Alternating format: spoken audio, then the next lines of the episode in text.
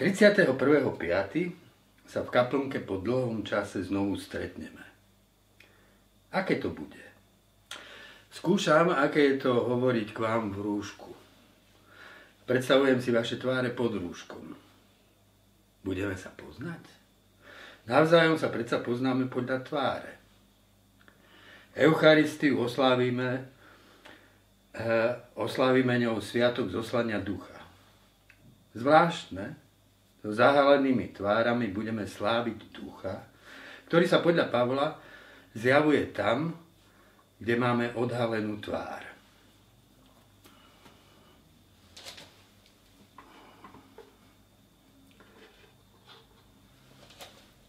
Pán je duch, napísal Pavol, a kde je duch pánov, tam je sloboda. Veď my všetci s odhalenou tvárou, akoby v zrkadle, pozeráme na slávu pána, premieňame sa na ten istý obraz v stále väčšej sláve, a to všetko mocou pána, ktorý je duch. Poznáme sa podľa tváre. A predsa, tvár býva dvojznačná. Môže nás odkrývať i zakrývať. Ten človek stratil svoju tvár, hovorievame. Ako ju mohol stratiť? Túlal sa azda po temných kútoch, tvár mu sklzla z hlavy, kde si ju zašantročila, teraz ju nevie nájsť? Nie. Stratil tvár, lebo sa tváril, že je iný, ako naozaj je. Z tváre sa mu stala maska. Pavel v texte odkazuje k starému biblickému príbehu. Mojžiš strávil čas na vrchole hory. Odhalenou tvárou hľadel na Božiu slávu. Do hlbín nekonečného. Tá sláva ním prenikla ako skrytá radiácia. Zostúpil z vrchu a ľudia videli, že povrch jeho tváre žiari. To, na čo Mojžišove vnútro hľadelo, žiarilo teraz z jeho tváre. Tajomstvo tváre totiž nepochopíme bez fenoménu vyžarovania. Obsah tváre sa totiž zjavuje v jej vyžarovaní. Z každej tváre vyžaruje svetlo výšok či temnota priepastí, do ktorých človek vo svojom vnútri hľadí. Ako dvadsaťročný som zažil nečakané stretnutie s Bohom, zo srdca noci som hľadel do slávy večného ducha. Na druhý deň sa ma spolužiaci pýtali, čo sa ti stalo? Moja tvár sa zmenila.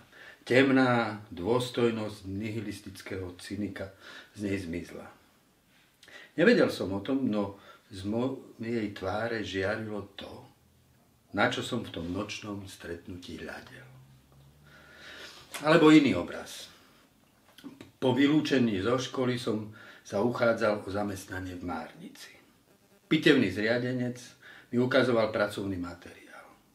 Prechádzali sme priestormi plnými tiel so štítkom na palci nohy. V tvárach tých tiel bolo všetko tak, ako predtým, kým žili, iba žiara sa z nich stratila. Vnútorný obsah z tváre zmizol. Človek tam už nebol. Obsah tváre nie je totiž vpísaný do stavby lebky, do záhybov pokožky či do farby očí. Fyzická forma tváre ešte nie je tvárou. Tvárou sa stáva až svojim vyžarovaním. Ak to vyžarovanie vo falošnej grimase skrývam, z tváre sa mi stane maska. No už som pre tebou ako tvár, no tu tvár, ktorou pre teba som, nevidím.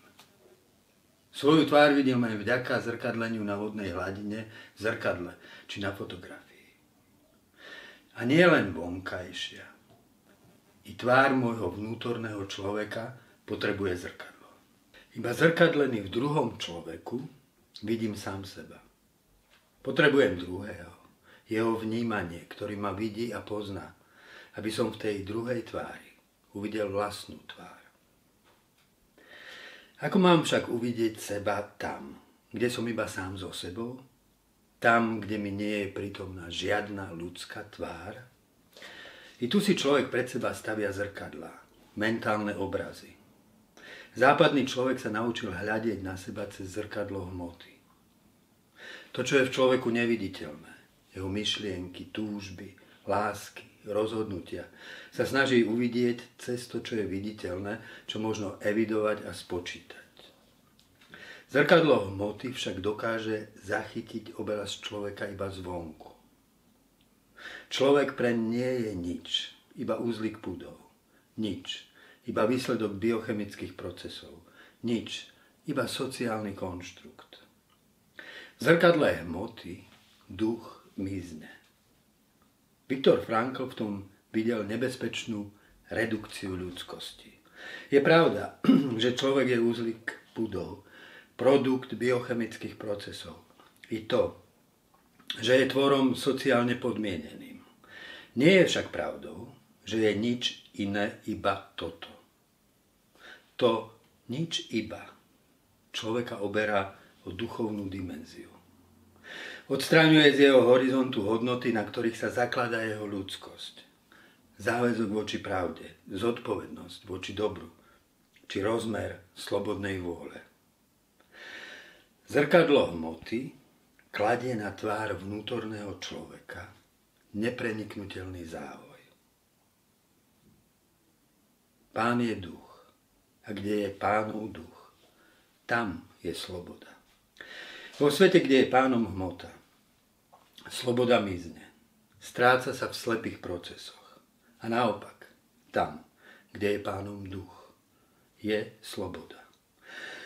Zo sveta, z ktorého zmizla sloboda, mizne však všetka sláva, hodnota a zmysel bytia. Veci i osoby tu iba sú, vo svojej bezvýznamnej banalite. Sláva je totiž komunikáciou ducha. Deje sa v slobodnom vzťahu medzi oceňujúcim a oceňovaným. Počúvame hudbu. Z prísne exaktného hľadiska tu nie je nič, iba vibrácie hmoty.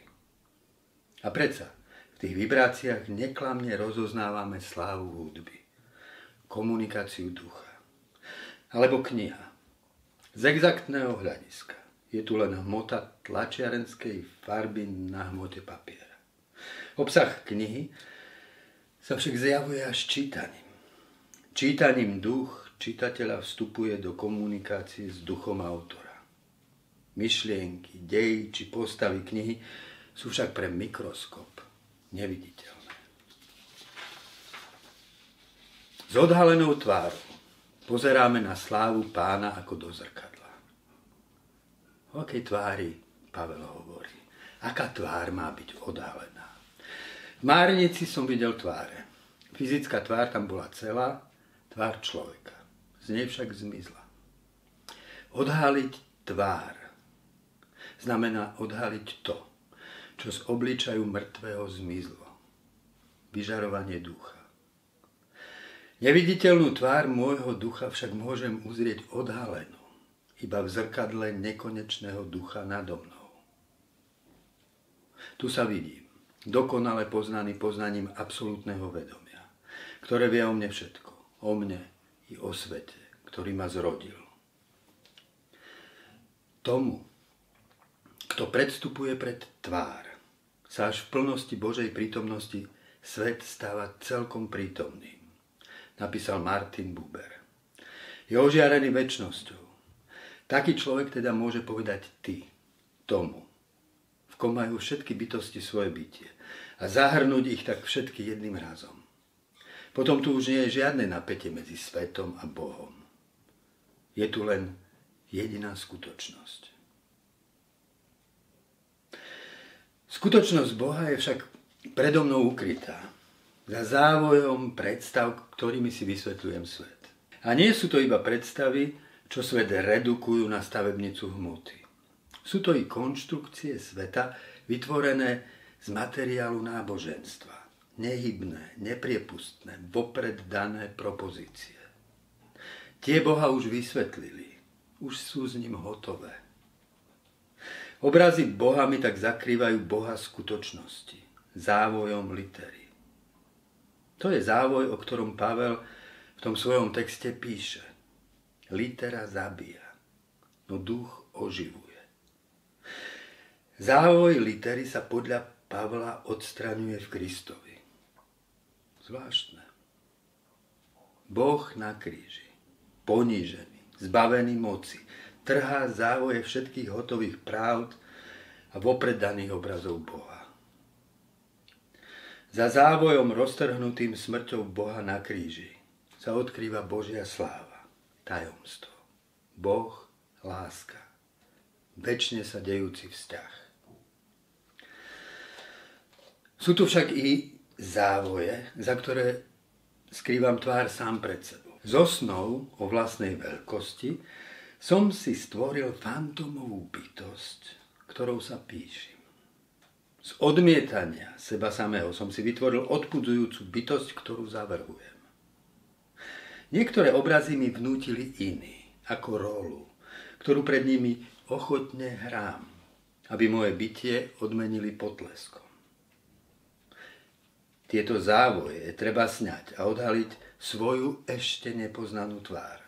Inak pred Boha predstúpiť nemožno. Sňať závoj z tváre svojho ducha znamená prijať i seba samého ako tajomstvo. S odhalenou tvárou človek pred Bohom stojí ako tajomstvo pred tajomstvom.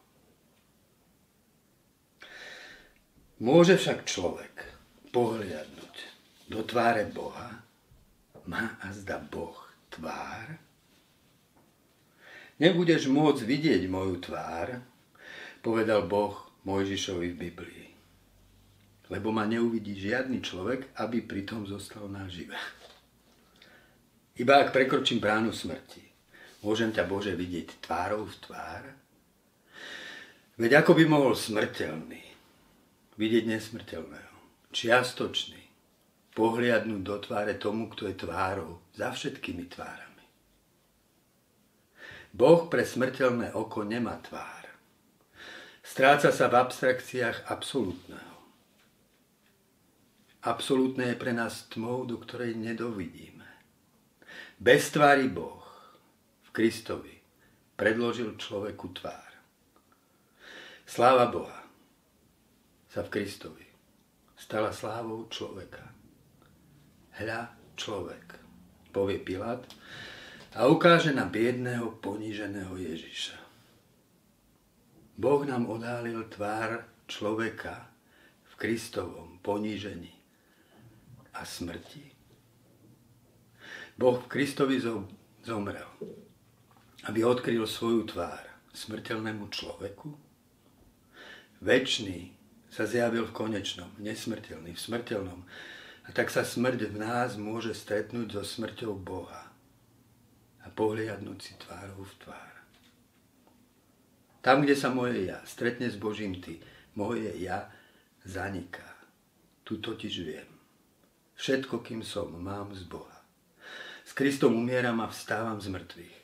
V Bohu tak znova nachádzam seba slobodného od ilúzií seba privlastne. Takto sa cez vnútornú smrť vraciam k sebe. Hľadím do zrkadla Božej slávy a mením sa na ten istý obraz. V deň, keď vás naplní duch, spoznáte, že ja som v Otcovi, vy ste vo mne a ja vo vás, povie Ježiš učeníkom.